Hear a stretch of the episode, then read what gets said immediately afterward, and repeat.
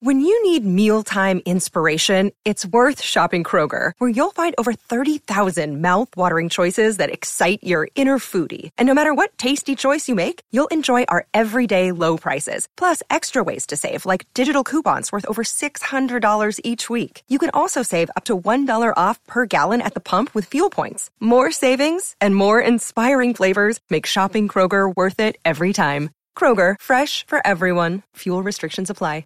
With threats to our nation waiting around every corner, adaptability is more important than ever. When conditions change without notice, quick strategic thinking is crucial. And with obstacles consistently impending, determination is essential in overcoming them. It's this willingness, decisiveness, and resilience that sets Marines apart. With our fighting spirit, we don't just fight battles, we win them. Marines are the constant our nation counts on to fight the unknown. And through adaptable problem solving, we do just that.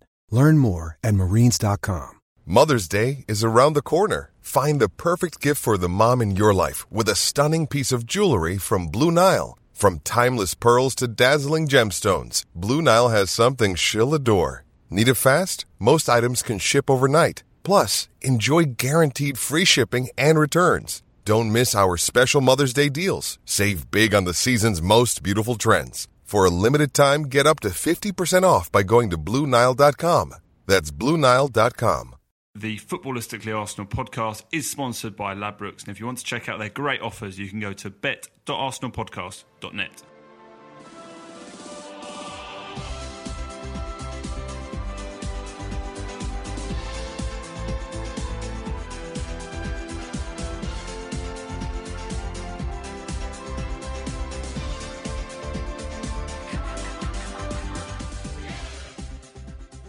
Hello and welcome to Footballistically Arsenal. We're back. Well, it seems like a long break, Josh. I'm Boyd Hilton. This is Sidekick, Sidekick Josh, Landy. Well, I haven't been with you for three weeks. Oh, I God, think, yeah. because, yeah. You had Sophia, who did a terrific job, Oh, of course. uh, Alan and Gareth. Yeah. So I missed it. But you, were- I, ju- I just want to get this out the way because we're going to talk about how great Arsenal were last night and how Mm-hmm. great the football has been. Yeah. I there were sort of undertones in that podcast of sort of trying to point fingers at the people who did love Arsene Wenger and Of course. and enjoy. I, I think we all need to move on. Let's just enjoy it. It's not Let's about be oh, real, the Josh. People, oh, yes. You're only saying that. Listen to listen. To, uh, we'll introduce our, our glorious guest in No, a second. But let's let's quickly. get, get out there quick. Let's just say if this um, season had been a disaster so far, if we were languishing mid-table and everything had gone, to, do you, are you seriously suggesting me you wouldn't be telling us right now that it was all about how brilliant Arsene Wenger was and how everything's been a disaster since he left? Basically, it's it's if you No. whatever side of the argument you're on, you see, everything is refracted through that because he was with us for 21 years. This is amazing because he's he's left and yet he's still with Yes. us. By the way that these Yes. conversations are going. We'll talk about that Let's in talk depth. about it it. was We've got two great guests. We've got two great guests. You're the one who didn't let me introduce our great guest, Josh. I'm It is my already. fault. We should be better at Gra- this after we should be. and a half it's, years. uh, it's unprofessional. Graham Goodkind is here uh, of Frank PR fame and other other. Lots of No, different lots bits of and different pieces, bits but and that's, pieces. that's the fame bit, I guess. It is the fame bit, definitely. And Trevor Harris, commentator, writer, journalist. A journalist would be fair, only for about 35 years, though, boy. I mean, it's not enough. Uh, and both avid followers of the Arsenal Football Club. I'm going to begin with apart from let's let's we'll push the the Wenger obsession to the to the uh, to the back of the agenda.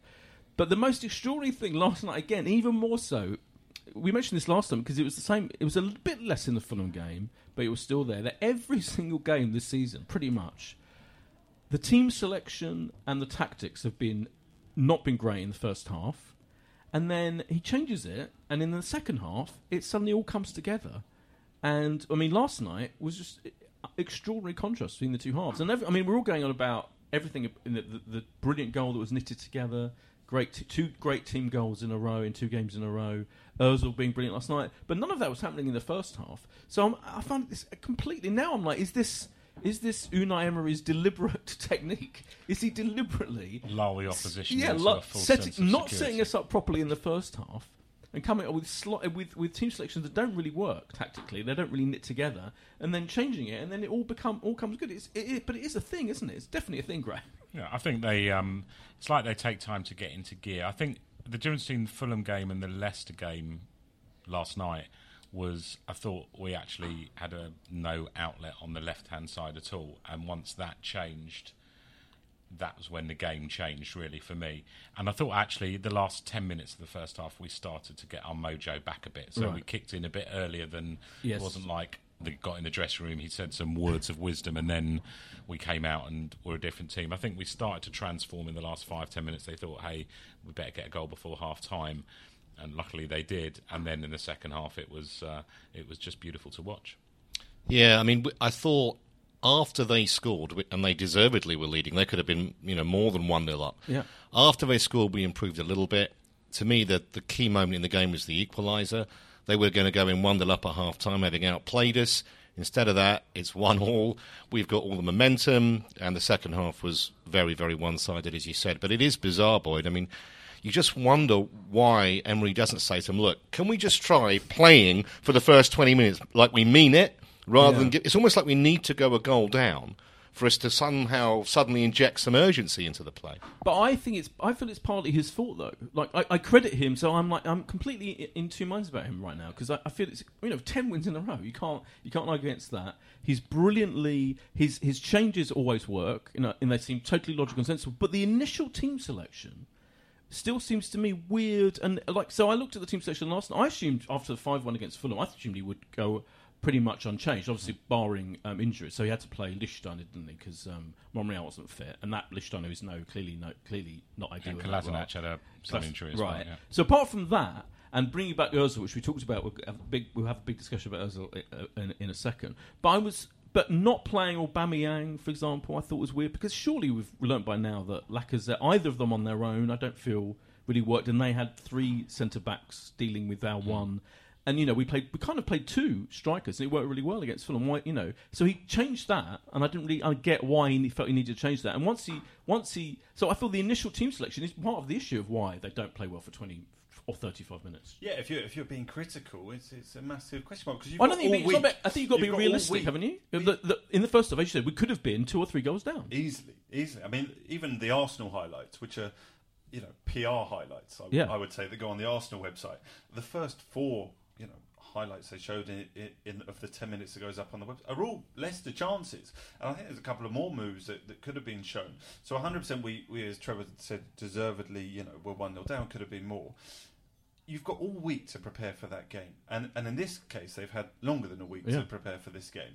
And he's got it. You could say he's got it wrong Yeah. because you know Leicester tactically for that first forty minutes. And look, yeah, so it's a weakness, but it's a huge strength to be able to show that's come back. I, I, I spoke to, to Nigel Winterburn on the on the phone earlier today, work wise, and I said to him, you know, give me a ex player's opinion on, mm. on what is happening, and he didn't have an answer. He, he said there is you know no reason that there should be a situation where it immediately you know, changes at half time. And even Iwobi in his post match interview was sort of struggling for an answer when he was sort of asked that question about Struggling why- for an answer on the pitch for most of the game as well, mate. No, I thought Iwobi was good. In the Well, first, he was- he in the was first be- half, It was better than Mkhitaryan. Iwobi Mkhitaryan was great. That's- that's- got man I of thought match. Iwobi was good. He got man of the match Did he get man of the match over Ozil? Did he? Well, he's Iwobi- posting on social media that Wow. it was man of the match Iwobi award, was, which he gave to his I dad. thought Iwobi It was was quite sweet. It was almost unplayable at times. It, it's like, is it? Iwobi's almost like a new signing because a couple of years ago you would never have gone. There is a guy who is going to be a first team Arsenal footballer. Like when everyone's fit, Hmm. he will be getting selected, um, and that you have to give credit to to the manager. I, because I have a theory on that why we get stronger as the game goes on, and I think it's to do with physical fitness a bit.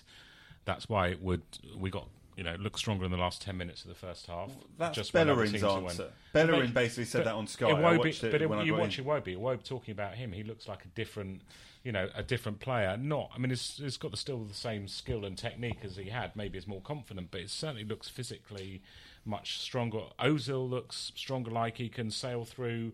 the ga- I mean, they all look like they've Yeah. gone up a notch fitness, and there's been a lot made of Emery's new regime there and his Yeah. tent or whatever it is built just just adjacent to the pitches, It- you know, and that's got to have something to do with it. And maybe as the game goes on, that's why we get better because actually we're we're we're a we're miles fitter than what we were, and miles fitter than than the opposition sometimes. I think the problem with that is that when we play, as we will be doing in a couple of games, Liverpool, and later we play United and Spurs, and obviously City again. Um, if we start the way we started against Leicester, we'll be 3 0 down at half time. It doesn't matter how much fitter we are. Yeah, exactly. Game will be done and Exactly. dusted. Yeah, I agree with that, and and I and, and I think um, all so that you know last night watch again watching it back last night you know Jamie Carragher and Graham Souness were saying you know that they was you cannot not you can't ignore the fact that the decision uh, to mention it again that he didn't pick Aubameyang with Lacazette was weird Baffling. Baffling. and if and, and and you're absolutely right. That replicate that first half, that 30, first thirty five minutes before we started playing well, and and it, it can't carry on working like this. I almost feel like we're running out. So something, a lot of things are getting better because the second half was so good, and plus ten minutes of the first half was so good, and our expected goals ratio is getting better, isn't it? Like the actual. So those things, but. I don't think we can afford. I'm, I'm still so I'm incredibly excited. I think it's brilliantly exciting. Is the overall picture, and by the way, I do also think him changing stuff in a very like it's almost like he's got no ego. So even because you know changing stuff pretty quickly as he does. I mean, he didn't change it in the, in, in half time, but he changed it so, quite soon after in the second half. Hmm.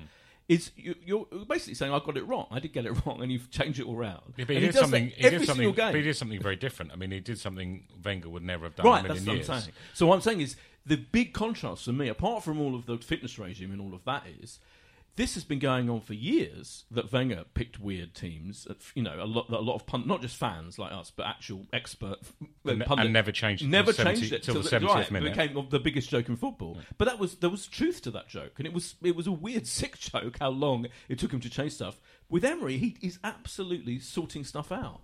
And, and and I think that And is that was a great move. I That was a mean, great move, moving yeah. moving It Xhaka over onto Yeah. the left and getting Guendouzi on for the last half an hour was. I mean, Guendouzi also just came on and just Totally. slotted in like he'd been playing Yeah. for Arsenal for three, four years. I mean, you know, looks looks a great talent as well. I think with with Emery though, I think uh, our, all our listeners will understand. You work for a company, whatever job you do, and you have a boss, and you've had that same boss for a long time. And when he goes, Yeah. and someone else comes in, you are trying to impress from the start, aren't you? You're trying to be noticed. Oh, I'm here. This is what I do. I'm good at it. So I'm not surprised there's been a lift since Wenger left. I think that's uh, natural.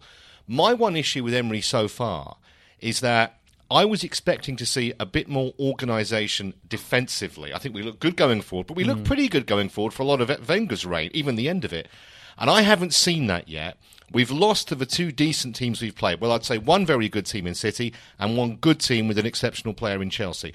The eight And teams. Chelsea was close. I mean, you know, Yeah, okay. Unlucky. The, Unlucky. The, the rest of the matches that we've played uh, against uh, in the Premier League, admittedly, we weren't winning at places like Newcastle under Wenger towards the end. So fair play. You can only beat the team that turns up against you, but they're not the test that we need to judge Emery by. yeah. The same with the Europa League and obviously with Brentford in the in the League Cup. So I, I want to see. You know, I want to see us against Liverpool, City, United. Now he's had this Yeah, little definitely. bedding in period to But make a judgment. But I get, uh, but I agree with all of that. But I think the the lesson for me with that, just just with you know, is that at the very least we're on a we've slightly improved. Oh, I think- definitely. And and I feel like that it, even though you're right, the defensive problems are still there, and teams, every team gets chances against us, don't they? I mean, I mean, you know, it, it- It's, it's, the best bet in football. Both teams to Yeah. score in every Arsenal game. is, right? But taking that on board, I still think the improvement is palpable into almost mentally. You know, the irony was you can go on about mental strength for, for a, decade, pretty much, but that was one of our big weaknesses in the last, you know, four or five years. I feel there's a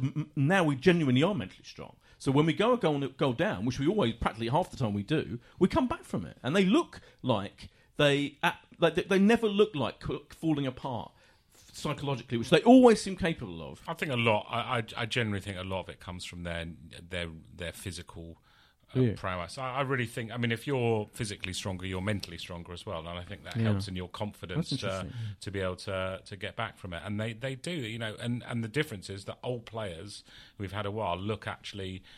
Better, and they look better because Yeah. physically they're all over the pitch more. They're covering more ground. They're doing stuff they never did before, and you know then they get more confident in their ability as, Mm. as such. I think there's a lot. You know, there's a lot of work that he's doing behind the scenes at Colney, and probably other coaches are doing as well. That is contributing to this. You know, you're completely right that we haven't really been put to the test. Of, Yeah. uh, Did, did you see the, the Bellerin interview on Sky? I thought that was really Yeah, I watched it back. It was so interesting, wasn't it? Because I thought what almost like between the lines because he was asked explicitly. Jamie Carragher explicitly said to him, "What's different now from when you, when from the Wenger era, and he kind of said, "Well, I am being given the freedom to attack more, but I, I, I'm confident there's going to be cover behind me." And you think, how basic must it have been? You know, I, I, again, I'm not just I'm not just um, this isn't all my agenda. I do have an agenda in you know justifying my critique of Wenger for the last few years. But even ignoring that, how bizarre is it that only now is is Pep Bellerin confident enough to, to be an attacking, a proper attacking fullback, one of our biggest attacking threats, the second most highest amount of assists in, in the Premier League, because he's got some kind of cover. And I know defensively we still have issues, but at least there's that. At least that kind of thing is going on. Hmm. He didn't look like he was so happy with the question in a way. He looked like, how do I answer? Well, it's a tough and be one, poli- yeah, 'cause, yeah, you know, it's of Arsene's course. birthday. Yeah. So Yeah. I'm Also, not saying- Wenger, Wenger discovered him really and plucked him out. Right, of the box. yeah, you know, yeah, yeah, yeah. I mean, Didn't he? he- here was someone, and uh, you know, it was only due to injury to Debuchy that he ever even got that opportunity. And so, you know, but then he, you know, was shown a lot of faith, and he's, you know, been one of the players that's been the mainstays uh, of our of our team. I, I, I don't know. It, you know, his his answer was kind of trying, I think, to not say anything too Of critical. course, yeah, but the, Um, that mere fact is, I mean, but I don't you know. know is it, you really suggesting that just because Guendouzi's sort of going to fill in if you if you bomb up on the? It, it, are we Because, really yeah, suggesting we haven't that had that a didn't? Guendouzi, and, and we haven't had those pl- players of that of that caliber in the midfield, particularly in the midfield, have we? I mean, we just haven't. And you know, whoever gets the credit for it, I'm not. I'm just saying it hasn't. It's been a huge absence. I think they've probably, or they definitely have got a system that when someone vacates a space, someone goes into that space, and there's much more of a drill, a much more of a regimented pattern of play than there ever was before. So that's probably what he means. That you know there is a plan Yeah. that when there's space, you always see little Torreira go into that, um, you know, the gap that's been vacated by someone going forward, either side. Yeah. Yeah, I just sort of wonder. Is I, I sort of felt. I, I think he was trying to give a very simple "How do I get out of this?" sort of question answer because I can't. You can't believe under Arsene Wenger that there was no aspect that players cover each other when players go forward. no, I'm sorry, we didn't sit there and watch. You know, n- n- like totally tactical, like without tactics football under Arsene Wenger. It didn't happen. Josh- Can't rewrite. Josh, some Uh, would say we did. here. We, we, I don't think there was a complete devoid devoid idea of I mean, watching listen- any tactics. I, I'm just going to leave that No, I'm there. Okay, fine. No, we don't I'm need to rehash that, but I will leave that there. But don't you think it's bizarre? I mean, I, in the first 25 minutes last night, there were two or three incidents. Uh, one I think was Maddison, and the other one I think was Iheanacho. And on both occasions, they had the ball maybe, I don't know, five or six yards outside of our box, and no one closed them down. This is a, like a basic, just uh, stood there. So if you fancy a shot, great, have, have one. And that I find that really worrying that you have a new coach come in, and one of his basic things is look, we have to be tight on players. You can't allow quality players like Maddison and Nacho to be, you know, have the freedom of North London as they did in the first 20, 25 minutes and get down both flanks as well. And when we play Liverpool at the Emirates in a couple of weeks' time, you know, I, I genuinely fear because they've got pace as well. I mean, you mentioned uh, the main man up front for them, but they've got they've got all kinds of other avenues to hurt us. I think that will be a an absolutely fascinating test because I can't see us stopping them scoring. And even in the early kind of or just after, it's called the midpoint of Wenger's reign, where excuse me, we kind of he had that policy of okay, you can score three if you like because we'll score four or five because we got Henry and Bergkamp and da da da. da. I, I I don't think that applies anymore. I think that make- I, I think that applies more though. I think I'm more confident that we score. I mean, which we are now scoring, you know, goals frequently. We've got brilliant attacking players, even Yes. better, markedly better than late period Wenger. But do- doesn't it worry So- you how open we are? Though? Oh, it, I mean, it worries me, but I, I feel that realistically, those players, those defenders that he's got, aren't capable of being reliably uh, a reliable unit to close down. I just don't think it's ever going to happen. So I feel like actually the focus on that attacking unit saving us is is probably the best bet. And people are saying about Man United now. I mean, it's interesting. I feel that you know, I mean, Man United's defense is shambolic, and, and they're in this situation where Mourinho, of all people, is supposed to be the one, the master of building a solid unit and stopping the opposition of that. I mean, they can't do. It either. I feel like defending generally seems to have gone. I mean, you know, apart from Liverpool, who've, who've, who've sorted it all out. Perhaps with the purchase of one very expensive defender, I feel generally the art of defending has, seems to have kind of collapsed. So, I, and I definitely feel with Arsenal, our best bet is to is to play as many of your best attacking players as you can, and working out the best way of. of Yeah, there's. Ma- I think your point is there's many more quality attackers about than there are quality defenders. Definitely Look in our the- squad, and right, in- but in- in, football in general. you know, there, Yeah. there is, you know, kind of, true, even yeah. if you look at Liverpool, they got one standout defender that they paid 50 Yeah. million for, but Yeah. they've got three or four attacking players that they paid 50 million apiece for, or 40, 50 million apiece for. Yeah, completely. yeah. you know, that's the- where the money goes. There is also an argument you can make that you know the, the foundation of the, of the defence is a central defensive pairing, and through injuries, we don't have our best central defender. No. But do you, do you think it will And make a big had difference when he comes back, though, Josh?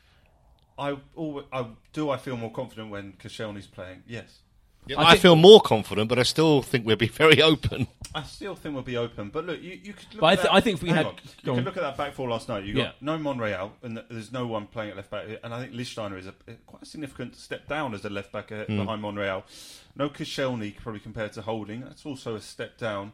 So I- think you could you could say if you want to be a positive, you know, positivist looking at that game last night, you could go well. Th- there is huge room for improvement, but you know we're getting these victories without our best players, without the back line, with the new goalkeeper behind them, who's looked I, I like him. I like him. I don't quite know if he'll. I, I don't know if he'll he'll stick as a number one because I think if he does, then that is signaling the end of, of Cech at Arsenal. I don't think we can if he- play our style of football with Cech. I mean, that's been no, I think if he's chosen games. him at the I start think of he the season, he didn't pull him out because of an error. Yeah, but when we he had the opportunity to, I think he'll go back to. But we Cech. look much better. Just the, the third goal last night started Yeah. off with the Yeah, keeper. I agree, the yeah. goal against Fulham started off with him as well. You Cech wouldn't start that, and there was so many moments with Cech when Cech was playing where the other team knew that Cech wasn't very good on the ball compared to Leno, Mm. and would put him under immense pressure. and We looked really wobbly. But then why do We you don't think he look went that- with Cech?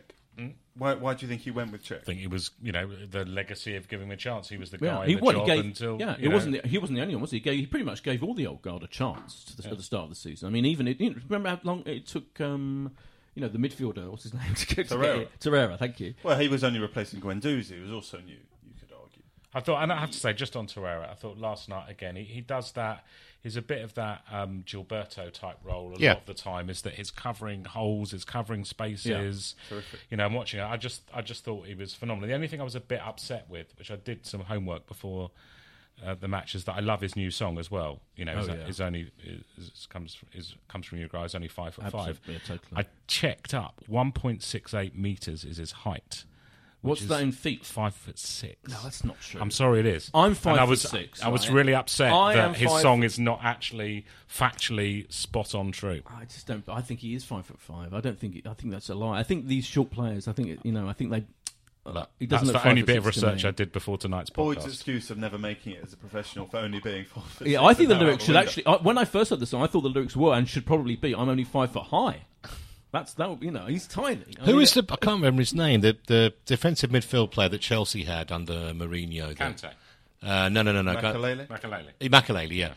He was a similar build, wasn't Hmm. he? He was a very short Yeah. guy and was probably the best there was in that position at that time in the world, Yeah. not just in the, the Premier League.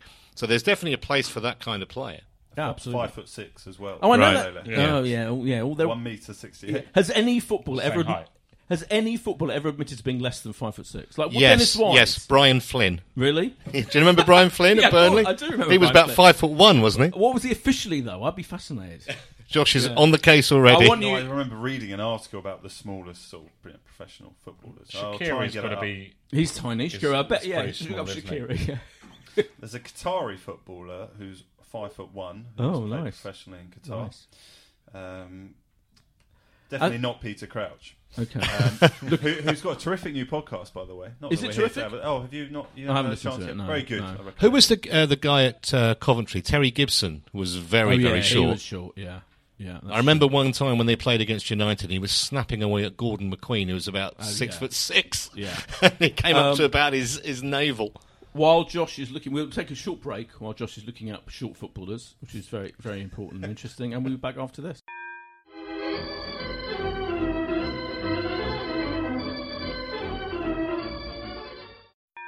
The Footballistically Arsenal podcast is sponsored by Ladbrokes, and if you want to check out their great offers, you can go to bet.arsenalpodcast.net. And we're back. Josh, any news? on, I I want particularly Shaqiri. How tall is Shaqiri? I'm going to look at myself now. Uh, what, how, cool, how tall is Shaqiri? Yeah. No, I didn't have that to hand, but I. Uh, By the way, I'm sorry for I'm starting off this, yeah, what this have you line. No, of- no, it's line of very He's, he's one meter sixty nine, which is apparently where it becomes five foot seven. So is this not Some saying right. what I'm saying? Yeah, but they're all lying. 168 is They're 5'6". all lying. We just gotta think of some new mi- lyrics. Minute. I don't know. Anyway, He comes from Essex. Regardless Never let the facts get in the way of a good song. that? He comes from Essex. Is only five foot six. No, kind of rhymes a bit. yeah. It's not not a great song No, no, and not true works. either. But yeah, he covered he covered a lot of ground. He's got a bag for the tricks. He's only five foot six. That Oh, was- that's good. Good. Oh, Very good. Very Should be good. journalist. Anyway, more importantly, let's talk about Urza. Mesut.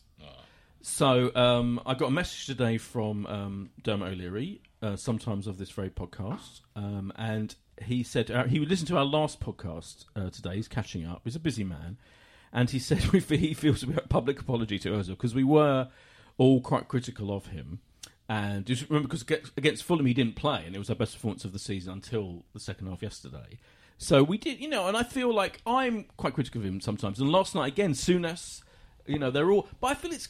I- I'm happy to apologise, but equally, I do feel that when you see how brilliant he was in the second half last night, doesn't it then partly lead you to think, well, why isn't he doing that more often?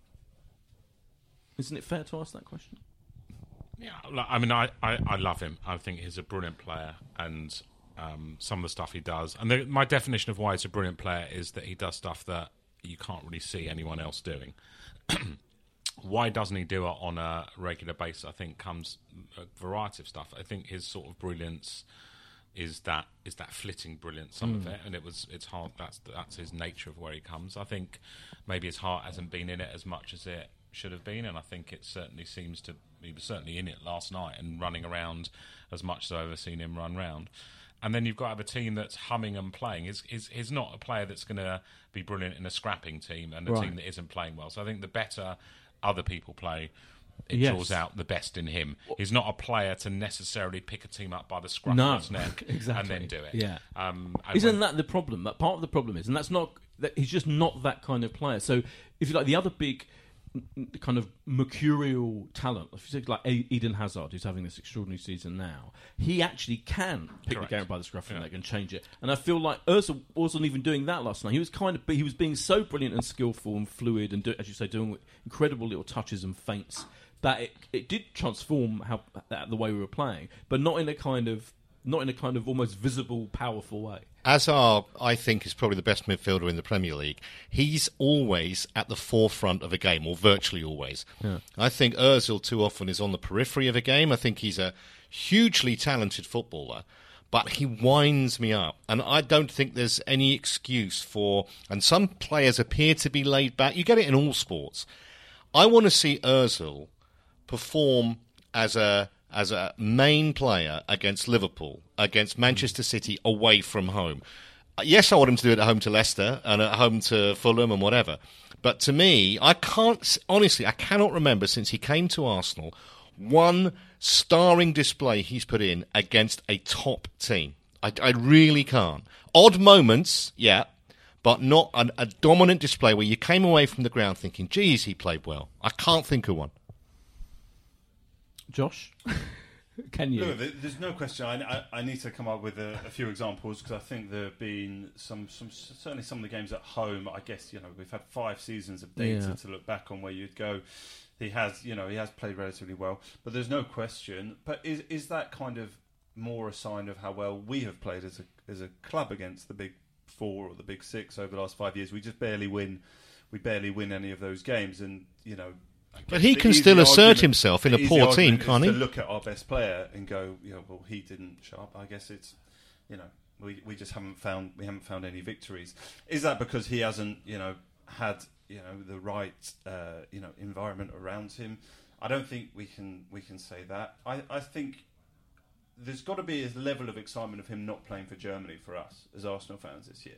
Because if he's going to do six, eight less games, he's not going to do travelling. Anyway, he seems to get every third or fourth Arsenal game off for being unwell. Yeah. So he's get it. It sort of should bode that It this should could be his best ever season It for should Arsenal. bode well. And also, uh, the other key wasn't it thing last night. Is he's playing in the in his preferred position. I mean, he has been playing him out, you know, in that kind of slight wideish. Well, it not seems like only six weeks ago we weren't quite sure Yeah. what his role this season was Yeah. was going to be. Yeah. A- and he's, you know, the manager's undeniably back to me going, no, yeah, you're my best. You're, I think you know pretty much one of my best players. I'm going to play you in the best position, and if that means people like like Aubameyang, Aubameyang being on the bench seemed, to, you know. But I don't think it should mean that. it. It's annoying me this whole thing. I well, think- I think he's decided where his priorities Jamie are, and it Carragher- means playing Mesut Ozil in the position he is. No, for, yeah, but you can play Me- absolutely. So the priority should be Mesut Ozil in that number ten position, or Aubameyang and Lacazette can still play in front of the, him in that number ten position. You can you can We'll just um, play straight two up front. straight two up front. I And- wish and- they did against Fulham. I, Which they I know Ozil didn't play, but they no, still but played but 4-4-2. Iwobi and you know whoever. Yeah. You don't need the player. You, for me, the obvious player you don't need in this setup is Mkhitaryan, and I feel like it, I thought he's, it's trying to get him into the team that's causing most of the problems. And I'm, I'm not blaming him. I'm not slagging him off. He's a perfectly decent player, but he's similar to Ur- he's even so he's like for me. He's got the Özil issue that he disappears from games quite a lot and doesn't assert himself either. But he's not anywhere near as brilliant as Özil is. So he hasn't got that. So at least Özil has got that innate brilliance that I- when it comes together, it's fantastic. I think it is. I mean, I think you put your finger on it quite well of how important it is to have players playing where they want to play. And I'll tell you a great example of this. And you were talking about Mourinho and United earlier. Alexis Sanchez, since he's, since he's gone to Old Trafford, has been a shadow of the player he was at Arsenal. And I think one of the reasons for that, or there are two. One is I think he may be a player that's better as a bigger fish in a smaller pond. However, the other one is he's been told by Mourinho, you playing down the left mainly. At Arsenal, he could go wherever Yeah, he wanted because Wenger knew he was the star. Yeah. And you can want to go there, fine. Come back here, great. Yeah. And it's fascinating, isn't it, to watch him. Looks like a different player at Manchester mm. United when he did it with us. I Yeah, think, absolutely. I think the other thing about Ozil, the enigma that is Ozil, is other players. Is that for Yes. him to look Yes. good, other players I have agree. to tune into his wavelength, and if they're not tuned into Ozil FM, Yeah. then um, he doesn't look as the Yeah. same player. A mean, lot you of look- things have to. Correct. You look at that. Yeah. That, that the, the second goal when Bellerin finds that space. If Bellerin doesn't make that run, Ozil Yeah. plays the most beautiful ball, which is wasted if if actually Bellerin has done that. For that final goal, I mean, he did an amazing dummy. Which then the ball went through to Lacazette, who played it back to him, and then he dinked it over. But you look at that dummy, you look at Maguire's face when he does that, he sells him that dummy. Mm. Maguire looks completely Yeah. gormless. I mean, he does anyway, but he looks even more. He looks even more gormless. So, but his but Lacazette was on his wavelength. Yeah. So I think. Oh, and- I think that there's a whole Lacazette Ozil thing going on. I but think for he other loves players, it. as long as Yeah, the other yeah, players tune into Ozil, I think he can be I agree. brilliant. And when they're not, he looks just quite. Awesome. I think you're absolutely dead right, Graham. But one of the things that I do also think, which doesn't get explained by that, he still does it, not as much as he used to when he first came to Arsenal. He's in a challenge with someone, they win the ball from him, he ends up on the floor, and he's mewing at the referee for a free kick. And I'm thinking, it's not a free kick, Mesut. It, it might be in, when you played in Spain or whatever. It's not here. So get up and try and win the ball back, rather than just like sulk on the floor. And that's got nothing to do with other players. That's a, that's an attitude, an individual attitude. Yeah, it's got a few mannerisms that are frustrating, and his body Yeah. language is Uh, sometimes. a yeah, bit those things I frustrating. feel. I mean, he is very. He has got that arrogance and that kind of slight. He gets annoyed. I think when that when those play when every when as you as you're saying, all the other players aren't playing to his level. And I think that when they when they clicked as they did last night in the second half, then he's suddenly like looks. He's literally smiling and happy. And I mean, not just the fact that he's playing well and scoring. Look, maybe some against the better teams, they're, they're better at dealing with him. I mean, even if you Kasper Schmeichel's interview after the game Yeah, last night, he it was an interesting one because Yes. usually you expect an opposition player to some you want to put your hands up, go, you know, t- terrific skill. Sometimes there's not a lot you can do, and actually it was like. We gave him space. What do we expect? And it was sort of almost self-critical of It his was. teammates. Yes, it was. Of course, it was. Yeah. And look, you know, Yeah. When you give Ozil space, and he had the opportunity last night, and some of the balls he just played, the, the one for Bellerin, I mean, uh, no, no one else in our team, I think, is, is going to is going to do that ball. So, you know, for, for, for you know the negatives that come sometimes with his performances, and even when people used to bring up those stats about him being lazy and not running enough, that was largely unproved in terms of the amount of running he mm. does do in the game. I think you know, it's his style, it's, his it's never been like, yeah, it's never been about laziness for me. It's just always been about. It's just when you. It's just literally for me when you see how brilliant he can be, in the in in the and and it and it does take quite a lot for it all to, to kind of help him be as brilliant as he can be. Then then it makes the when he's not and when you don't and when he's you know he clearly doesn't play at that level for all kinds of different reasons. It just makes it incredibly frustrating. And the thing we get frustrated with, I think, as fans just talking about it, is he's not that player that, that can do it all by himself. He needs a team Yeah, to play with. yeah, that's right. And a Bergkamp, if we were playing rubbish, a Bergkamp would do something. Yeah. Or Henry or whatever. Pires could do something, Yeah. and the game's changed. But- but- but by the way, he's it's still- not quite he- that. He needs other people to Yeah. to, to, to, to play that yeah, off with. but having seen how well he can do last night, I'm now like right. You know, let's Look, let's it's what stick with Trev- that that gang that ended that, that played brilliantly in that second half for me. And I don't care how whatever team brilliant team. I feel like against Liverpool, he can't be cautious because Liverpool Liverpool themselves are the f- absolute proof that you've got to stick with your brilliant. And I know, and I did admit in the last podcast uh, that when I say play your best players.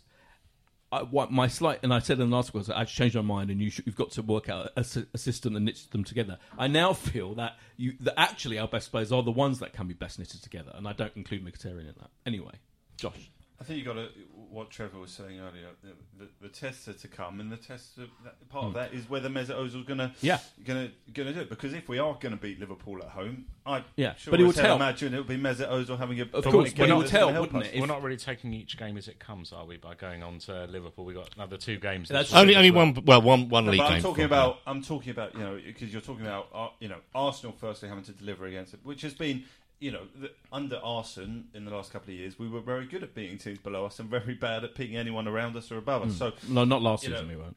if we're well, yeah, it gradually got worse. We didn't win an away game. Um, yeah, I Uh, remember. I went, yeah. I went to too many of them. Yeah. But you know, it, it, you know, against Liverpool, I think that's the first test. And look, Souness, for all his, not, he's not usually the biggest fan of Arsenal. He, he was right. He said, look, December the fifth, after we've been Yeah. away at Yeah. Man United, that is Yeah. when we can tell how But- good this team under yes. Emery. Because if we carry on the last ten performances in the next ten, which I think Trevor, you know, who's a, a, a from the betting world and a stats man, we're not going to get away with it. If you say have Arsenal had more luck and more fortune with or against them this year, it's sure as hell with us. You can say, oh, Chelsea, we played quite well and we ended up losing the game, but some of these, you know, games that we've got to win. So we're, we're going to have to improve, um, and you know, But on the that plus be big players delivering. Yeah, absolutely. But on the incredible plus side, apart from the 10 games in a row winning, we've scored two of the greatest team goals in consecutive league games that you've ever seen. And I'm not, I know, I'm not even, I, I just think.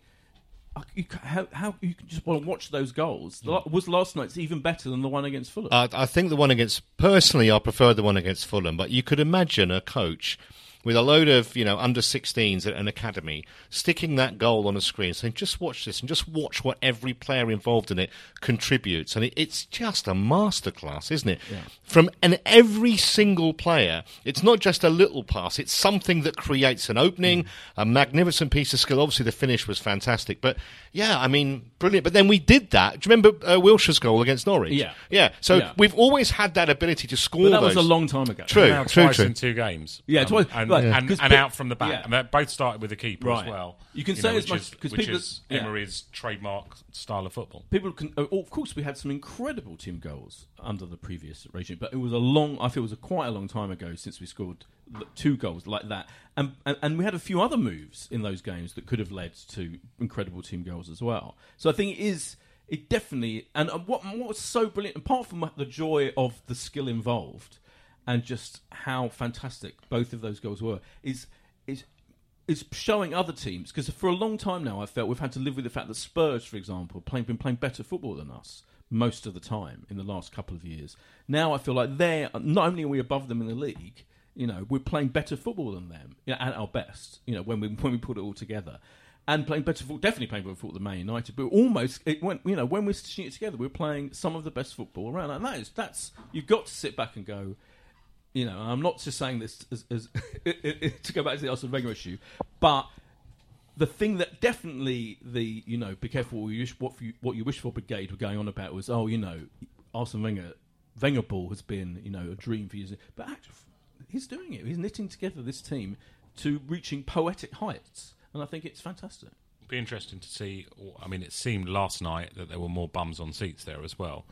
Um, than there was Yeah. certainly in the latter part Yeah. of Wenger Yeah. uh, Wenger There's a- eras. That people, I mean, I was, I was, I was actually, I mean, being a season ticket older for forty odd years, I was like really excited Yeah. to People- go to a a game palpable- I generally want to go. It was cold and it was a bit, yeah, but I, I was like, I couldn't wait to go. Whereas last few years, I was pretty indifferent. And I think uh, you know there's a palpable sense of the, of the even though obviously a lot of us are, uh, are still going on about Wenger and you know trying to prove ourselves that we were right all along on both sides. Um, that ignoring all that, there's just a sense that everyone's excited. It just it just feels happier place, doesn't it? It does feel that way, Josh. Yeah, I think there's, there's clear positivity that, that that comes with a you know a breath of fresh air, and I don't know. This be careful what you wish for. I, I think there were you know a lot of us who are placed in my camp shame. We, we, we didn't want to call for the manager to leave, and we weren't saying there's no one better out there. We're saying you know Some people are saying that. I mean, some idiots, but they were. I don't think so. And look, you know, happy birthday to the great man. Happy Yeah, I birthday hope he had a the great man. terrific 69. I think, from what I understand, someone I spoke to last week who's who's in the know, he'll be back in a job very soon. He said that. I Um, think he'll be back in the new year. Well, he said, but I know he's had three offers. That's what I Three? was told. From told who? He had at least three offers. Japan, China, Didn't USA? didn't get more information, but I know he's big had clubs. offers. Um, I tell you who, if I I, think, was the know, head of the and I Belgian FA, I'd, well. I'd offer him a job. I wish him so well. I desperately Mm. hope he, that he goes. And it's, he, he has the same that he has a breath of fresh air, and he doesn't have the financial constraint of feeling like he, you know, owns you know the money of the club. And I, you know, we'll see what he can do without his you know shackles possibly. Um, Oh, but of course, it's amazing to have a, you know the, the positivity. hundred percent, there were more bums and seats. Just looking around the lower tier, you could barely see a spare seat. A few in the upper tier. Um, and that's healthy for the club, and it's great to go. And I'm going to Lisbon, which we should talk about on Thursday. You know, going for 11 wins in a row, and it's of course years since we've you know been talking about 11 wins in a row. After we lost at Chelsea, Trevor was saying before we came on air, the idea that we'd have gone and won 10 games in a row would have been ludicrous. We're just not quite that team anymore that can go and do that. So, huge credit to the manager for you know achieving what what he's achieved in the last sort of eight nine weeks. Um, I still sort of fear it will all end up in us being fifth, but for as long as it goes, let's massively enjoy it.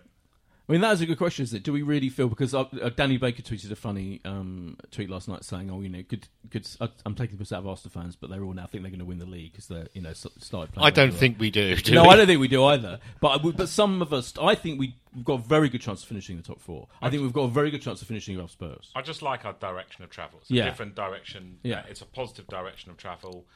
You know, I think the man. I, you know, I like the fact the manager that is is not. It doesn't seem an egomaniac. Is Yes. always plays it down. He doesn't say too much. Love that. Maybe because he can't. I don't know. His English is still learning, but it's you know, it's just letting the football do the talking at the moment and downplaying our chances as well. And is quite a humble, quiet guy. Yeah, he. Uh, what I like about him in all his interviews, I don't know if you've noticed this, but he always says like if it's morning, it was a good morning before he starts, Yeah. or good evening. Yeah, uh, yeah. I love his interviews. I said this in the last podcast. His interviews are the greatest non-interview interviews. He doesn't ever. say he doesn't say anything, Doesn't say and you kind of listening really carefully because his English is very staccato, and and, and it's like it just not has not said anything about anything. And he, he was asked some quite specific questions by by Sky last night about you know the formations and you know do, you know, and he, he kind of goes, "Well, I could play two up front. I can play." It, it just kind of took an endless stream of. Not nonsense, just of nothingness, really. But that's fine. I mean, it's kind of, I'm kind of. He probably speaks English absolutely perfectly Yeah. and just uses that as a bit of a Yeah. cover not to have to get embroiled in any difficult Yeah. questions. Just To to- credit to him, he does at least answer in English. Yeah. Yeah. And he uses the word protagonist a lot, which I'm never quite sure what it means. That's but he always wants us to be protagonists. Ju- just so you know, Boyd, by the way, Yeah. talking about um, Spurs and us and finishing fifth and everything. Yeah. The last odds I saw, which were yesterday, um, so before the Leicester game, but I don't think it would have changed that much. Spurs were fractional favourites to finish above us, but they started at the start of the season. They were Yeah, much bigger favourites Yes. to finish above us. Yeah. So it's it's evened out a little bit, but we're still twenty-eight to one to win the league. So that that pretty much is a is the Oh, a realistic view of our chances. Sure. Yeah. I mean, I don't. I, would, I mean, I don't, wouldn't even. But I, I feel like I feel like we're capable of being not this. I mean, we're two points behind, aren't we, right now? Yeah. So, but I feel we're capable of being in the mix for most of the season. Whereas, look, 'cause didn't- at some point we were top of the league last year, weren't we? You know, uh, when we, I think at some brief moment. Uh, the first game of the season, we you- beat Leicester. but I don't feel like. Before we started. Before alphabet- anyone else had played. Yeah. Alphabetical Played order, I Friday think. Yeah. Yeah, exactly. yeah. Um, you know, or, you know, but even in the times in the last few years where where we've where where we have moments where we suddenly go on winning runs, you know, it's always felt like either it was it never mattered.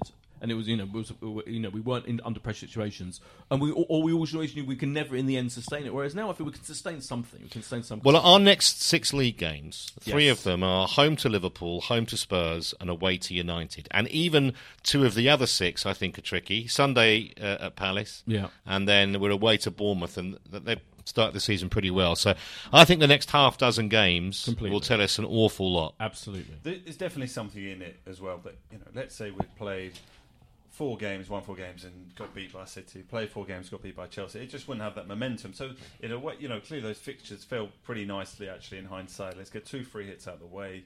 You know, there's a bit of you know uh, patting on the back for putting in at least a better performance at Stamford Bridge than we usually do. And has allowed us to go on this terrific run, which you know has got build confidence. You've seen Iwobi become, I think, uh, Mustafi called him the Nigerian Messi after the um, after the game last night. Trevor- Slight overstatement that. Trevor So- was in full agreement with that. I, I, he's not not a player for me, but you know he's young. He may improve. He's I definitely Hang on, improved you can't so- say this. He's not. He's been around for a while now. You can't really say he's How long one has he been? We're hoping. How long has he been? Well, he's been a you know part of the Arsenal team. What, the well put it this way. Josh. Are you are you crying into your beer Like that he's 26 games. Through Are, are you Young. crying into your beer that he's decided not to play for England and he's, he's playing for Nigeria? Because I'm not, and I don't think many England fans are. Well, I think if your uncle's JJ Okocha, it's very, a very difficult. I think if he I do ma- understand I think that if he maintains this level of improvement, I think I, I think Agreed. It's yeah. all about improvement. Yeah. To me, he's, he's definitely a player that has flourished under under Emery and has changed his style, has given him a boost, and is Mm. is a much better player now than he was a season or two ago. and 100 percent he'd be getting England caps if he was, you know, if he had chosen to play. Because you look at Danny He Welbeck, probably would have been, of actually, England yeah, game time true. he's getting, and he's Yeah, clearly that's ahead true. of Welbeck. in You're the talking pecking about. World Cup semi-finalists now, Josh. Uh, you're right. Iwobi could have taken us to glory. Had it had Iwobi chosen England, England might be World Cup winners. God, the Iwobi dream. Um, let's finally. You're not off to Lisbon. I'm not off to Lisbon. I thought no. you were going. I was Yeah. excited to, to ask you. when Yeah, I saw don't you think earlier. our You're not gang. No, with. we haven't sorted that out. No, annoyingly. Hey, you can still two days. You've got two days to organise it. Yeah, I think I'm doing something. I think I'm hosting some event or something. Yeah, annoyingly. Well, it's it's gonna also a watching five, it's 555 kickoff, isn't it? It is a s- yeah five fifty Yeah. six. Yeah, yeah. Um, but yeah, looking forward to the trip, Lisbon. And he, I'm sure he'll pick a Twenty fairly- degrees. It's going to be. Oh, Lisbon lovely. Thursday. Yeah. Very It's a lovely nice. Away city. from I would say one of Europe's finest capital cities. Yeah. Terrific, and that's where hopefully the big eleven will come up. Yeah, Yes. I, I think you'll see a very different side um, uh, because I think it's a bit of a game that I mean it matters, but it doesn't really matter because we should still finish top two of our group, no problem. We got to play Lisbon at home, and it's in the middle of a congested week, so I think you'll get like the Elnenys, the Smith Rows. It'll be quite a nice team to watch. But I wouldn't expect much of a semblance of the team that will take uh, to the pitch at Selhurst Park on Sunday. Yeah, there'll be uh, be a mix, but um, yeah, even a, even a point, even a defeat, is you wouldn't be the end of the world, would it? Because we, we are going to sail through this Europa League.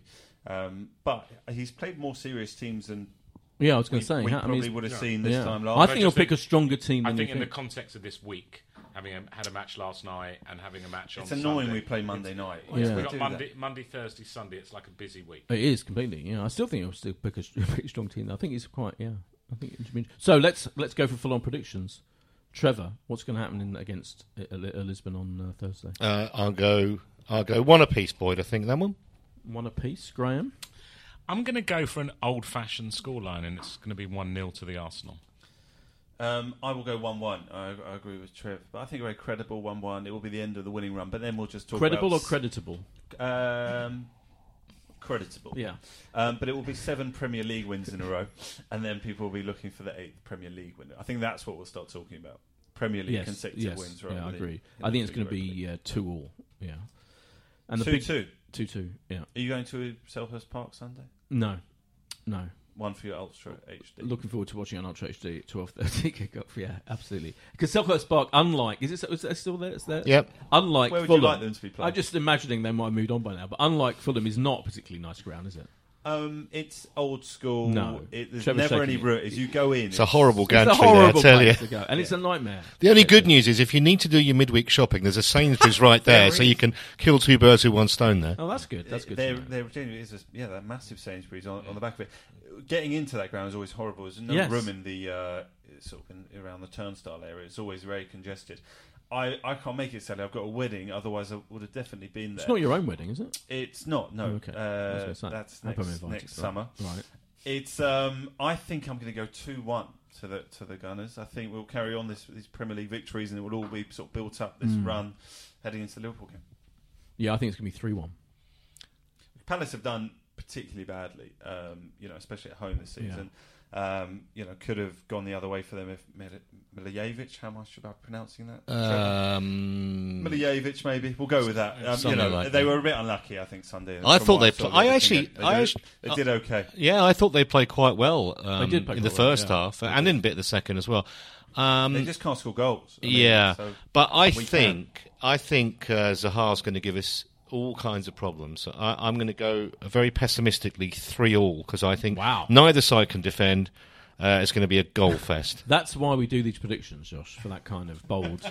Well, I'll have you'll have to put a pound on it now because we'll Yeah. all be gutted if it is three three. Well, funny enough, I was work. I was working yesterday with a. I was doing a voiceover, and the guy that was the engineer was a Leicester fan, and he said to me, "What do you think the score will be tonight?" I said, "I, said, I fancy three one." And of course, did I have a bet? No, I Oh, didn't. Oh, that's annoying. Graham, I, I think s- Palace are struggling to score, um, Hmm. and um, we're not. And I think two 0 two 0 Lovely. Well, um, thank you very much to our fantastic guests Graham and Trevor, and to Psychic Psychic Josh, and that's another footballistically Arsenal in the can, Josh. Yes, and we'll be back this we'll be time back. next week. And should you want to back the three or draw, it is Yeah. available at forty to one with Ladbrokes. And if anyone knows exactly how tall Shaqiri is, Tweet in. or our players, then let us know. Thanks. Bye.